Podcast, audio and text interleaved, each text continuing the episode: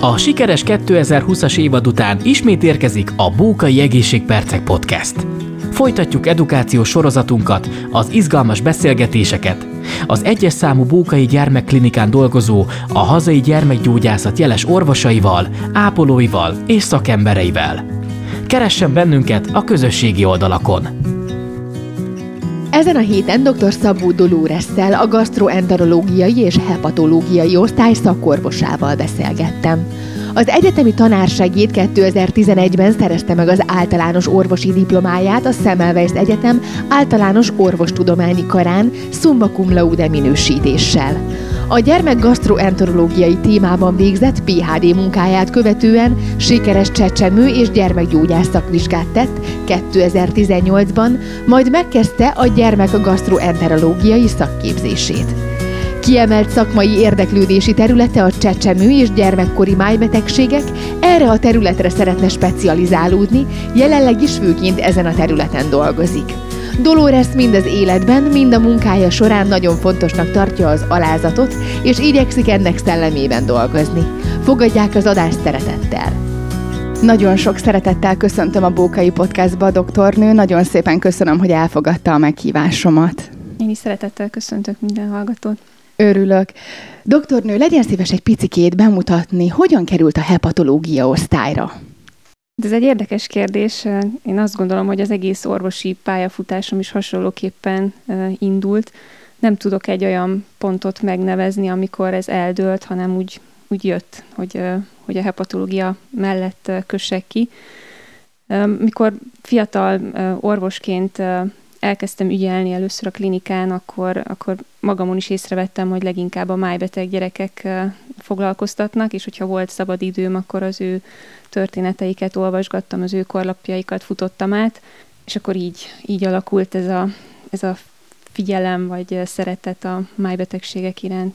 Ha jól tudom, önnek a D-vitamin ellátottság volt a fő témája. Mesélne nekünk egy picit erről. Igen, a, a tudományos munkámban, a PHD tudományos munkámban én krónbeteg gyermekekkel foglalkoztam. A leginkább igen a, a D-vitamin ellátottságukat vizsgáltam egy, egy újfajta, akkor még újfajta kezelésnek számító biológiai terápia mellett, illetve a másik fő téma az a, az életminőségüknek az alakulása, illetve változása volt a, a kezelés hatására. Érdekes eredményeket kaptunk egyébként, tehát hogy önmagában a, ugye a D-vitamin évszakonként ingadozásán túl megfigyeltük, hogy önmagában a krónbetegség is nagyon jelentősen befolyásolja a D-vitamin ellátottságukat. Ugye ez részben a nem megfelelő felszívódás, részben ugye a táplálkozási szokások beszűkülése, tehát egy sokrétű, sokrétű tényezőnek tulajdonítjuk, de érdekes megfigyeléseket tettünk. Hogyan került a klinikára? A klinikára igazából úgy kerültem, hogy szerettem volna ugye gyerekekkel foglalkozni, és jelentkeztem klinikai munkára még az egyetemi évek alatt, és az egyes gyerekklinikán kezdtem el ezt a fajta munkát, és akkor igazából még nem volt ilyen határozott célom, hanem beosztottak tulajdonképpen Veres Gábor tanár úr mellé, és vele kezdtem el dolgozni, és így kerültem a klinikára. És utána maga a hepatológia osztály hogyan érkezett az életébe? Én so- sokáig a IBD-vel, tehát a krónbeteg gyermekekkel foglalkoztam, és ahogy, ahogy észrevettem magamon is, hogy egyre inkább a hepatológia érdekel, így született meg először bennem az elhatározás, amit aztán aztán jeleztem az illetékesek felé, hogy én, én inkább hepatológiával szeretnék foglalkozni. Felmerül egy laikus kérdés bennem, doktornő, hogy maga a hepatológia osztály konkrétan laikus nyelven mivel foglalkozik? A hepatológiai osztály, ami májbeteg gyermekekkel foglalkozunk, ugye ez egy nagyon széles spektrum, az egészen pici újszülött babáktól kezdve a, a 18 éves korig egy színes palettával találkozunk. Ugye alapvetően, hogyha ha az átlag populációt nézzük, akkor ugye ez egy ritka betegség, ugye mi, mint centrum, egy hepatológiai centrum, mi, mi nagyon nagy esetszámokat tudunk felmutatni, és nagyon sok beteget gondozunk az ország bármely területéről. És maga ez a betegség mióta van jelen Magyarországon? Hát májbetegség az Magyarországon is ugye nagyon-nagyon régóta van. Ugye az, hogy melyik betegséget mikor diagnosztizálták először, hogy mikor került leírás, hogy ez nagyon széles skálán mozog. Ugye azt mondhatjuk, hogy egyébként a diagnosztika javulásával most az utóbbi évtizedekben felgyorsult a, a májbetegségek pontosabb felismerése, illetve leírása is. Ugye az utóbbi években tényleg a, a genetikai vizsgálatok adta lehetőségek kiszélesítette a, a diagnosztikát a számunkra is, és sok májbetegség már nem csak májbetegségként fut, hanem valamilyen konkrét diagnózist tudunk már adni ezeknek a gyermekeknek is. Visszacsatolnék az előző kérdésemre, hogy akkor a májbetegség D-vitamin kutatása ugye akkor így is csatlakozik egymáshoz, igaz? Hát ebből a szempontból kicsit talán kevésbé. Ugye az egy, az egy biológiai terápia mellett futó vizsgálat volt, ugye a májbetegeknél ezt a kezelést mi nem alkalmazzuk, így, így kevésbé fut össze, de valóban, mint krónikus betegség, a májbetegeknél is megfigyelhető az alacsonyabb D-vitamin szint, illetve a májbetegségeknél egy speciális probléma tulajdonképpen, hogy nem megfelelő bizonyos betegségeknél az EPE kiválasztása, és ott a, a D-vitamin felszívódás az komoly zavart szenved. Ezt, ezt főleg a kis csecsemőknél látjuk, akiknél mondjuk sárgasság miatt kerülnek hozzánk, ott a, a D-vitamin ellátottságuk komoly zavart szenved. Tehát ilyen, ilyen mhm. vonalon végül is kapcsolódik a kettő igen, egymáshoz. Igen, így gondoltam, igen, igen, igen, igen, sejtésem szerint, ugye hát... Igen, igen. És jelenleg hány gyermeket érint ez a típusú betegség? Nehéz kérdés, leginkább azért, mert így egy új fogalom, hogy májbetegség, ez egy nagyon széles paletta. Ugye gondol, gondozunk olyan gyermekeket, akik valamilyen immunmediált májbetegséggel kerülnek hozzánk, vagy valamilyen vírusfertőzés okozza náluk a problémát, vagy anyagcserebetegségek miatt érintettek, de egy pontos számot erre nem fogok tudni mondani. Doktornő, mint anyában felmerül a bennem a kérdés, hogy hogyan lehet észrevenni ezt a betegséget? Milyen tünetekre kell leginkább figyelni a gyermekeknél? A májbetegségeknél a legszembetűnőbb tünet ugye az a sárgaság szokott lenni, amit már a szülő is észlel. Ez valóban egy nagyon-nagyon komoly figyelemfelhívó jel, de már megfigyelhetünk egyéb tüneteket is, például olyan általános tünetek, mint a fáradékonyság, vagy fogyás adott esetben, de az ellenkezőjét is megfigyelhetjük, amikor hirtelen növekszik egy gyermeknek a súlya, de ez már egy krónikusabb folyamatra utalhat, mert például lehet, hogy a, a, vagy a haskörfogata növekszik, ami arra utalhat, hogy, hogy felgyülemlik a folyadék a, a hasüregben. De amire felhívnám a figyelmet, és a, a, az, az újszülött gyermekeknél segítség lehet, hogyha azt észleli egy szülő, hogy például a, a, az újszülött csecsemőnek a széklete világossá válik, vagy homokszínűvé, agyakszínűvé, és emellett mondjuk sárgasságot is észlel, az egy azonnali orvosi vizsgálatot igényel, ugyanis ez egy olyan májbetegségnek lehet az első tünete, ahol nagyon fontos, hogy időben diagnosztizáljuk, hogy a megfelelő terápiás lépéseket meg tudjuk tenni. Milyen változások voltak a betegség kezelésében, milyen fejlesztések történtek esetleg az elmúlt években? A májbeteg gyermekek kezelése az nem könnyű. Sajnos nem minden esetben van olyan kuratív kezelés a kezünkben, amivel meg tudjuk gyógyítani ezeket a gyermekeket. Függ attól, hogy milyen betegséggel állunk szemben, hogyha valamilyen immunológiai folyamat áll a háttérben, akkor ugye az immungyengítő, úgynevezett immunszupresszáns terápiával próbálkozunk, és az esetek többségében sikerrel is járunk. Vannak olyan speciális korképek, ahol rendelkezésre áll valamilyen enzimpótlókezelés, ugye ezek a, az utóbbi éveknek, évtizednek a vívmányai, amikkel sikerül gyerekeket megmentenünk, és egy teljes, élet, teljes értékű életet tudunk biztosítani számukra. De olyan óriási palettával nem rendelkezünk, de szerencsére az elmúlt években azért látunk arra a törekvést, hogy ezeknek a gyermekeknek is történik gyógyszerfejlesztés, és az ő életüket is tudjuk most már segíteni. Doktornő, mit tehetnek a szülők, hogy tudják segíteni a gyógyulást vagy a kezelést? Azt gondolom, hogy minden más betegségnél is nagyon fontos, hogy a szülők részéről egy támogató hátteret kapjon a, a gyermek. Én igyekszem mindig úgy hozzáállni minden beteghez, hogy nem, nem csak egy betegséget gyógyítunk, hanem, hanem ez egy közös munka, aminek, aminek abban bízunk, hogy az lesz az eredménye, hogy egy egészséges gyermeket kap vissza a szülő. De ez mindig egy közös folyamat.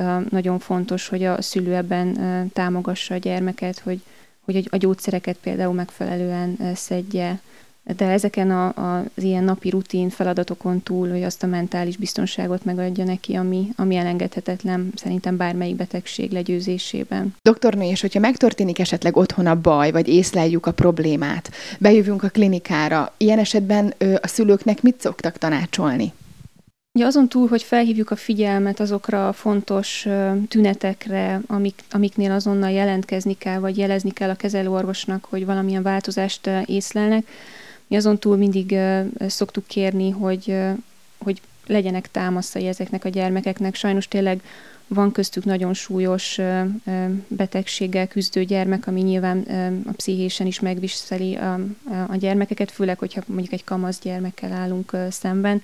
Ott az életkori sajátosságaikból fakadóan is egy talán még nehezebb a megküzdés, akár egy súlyos betegséggel.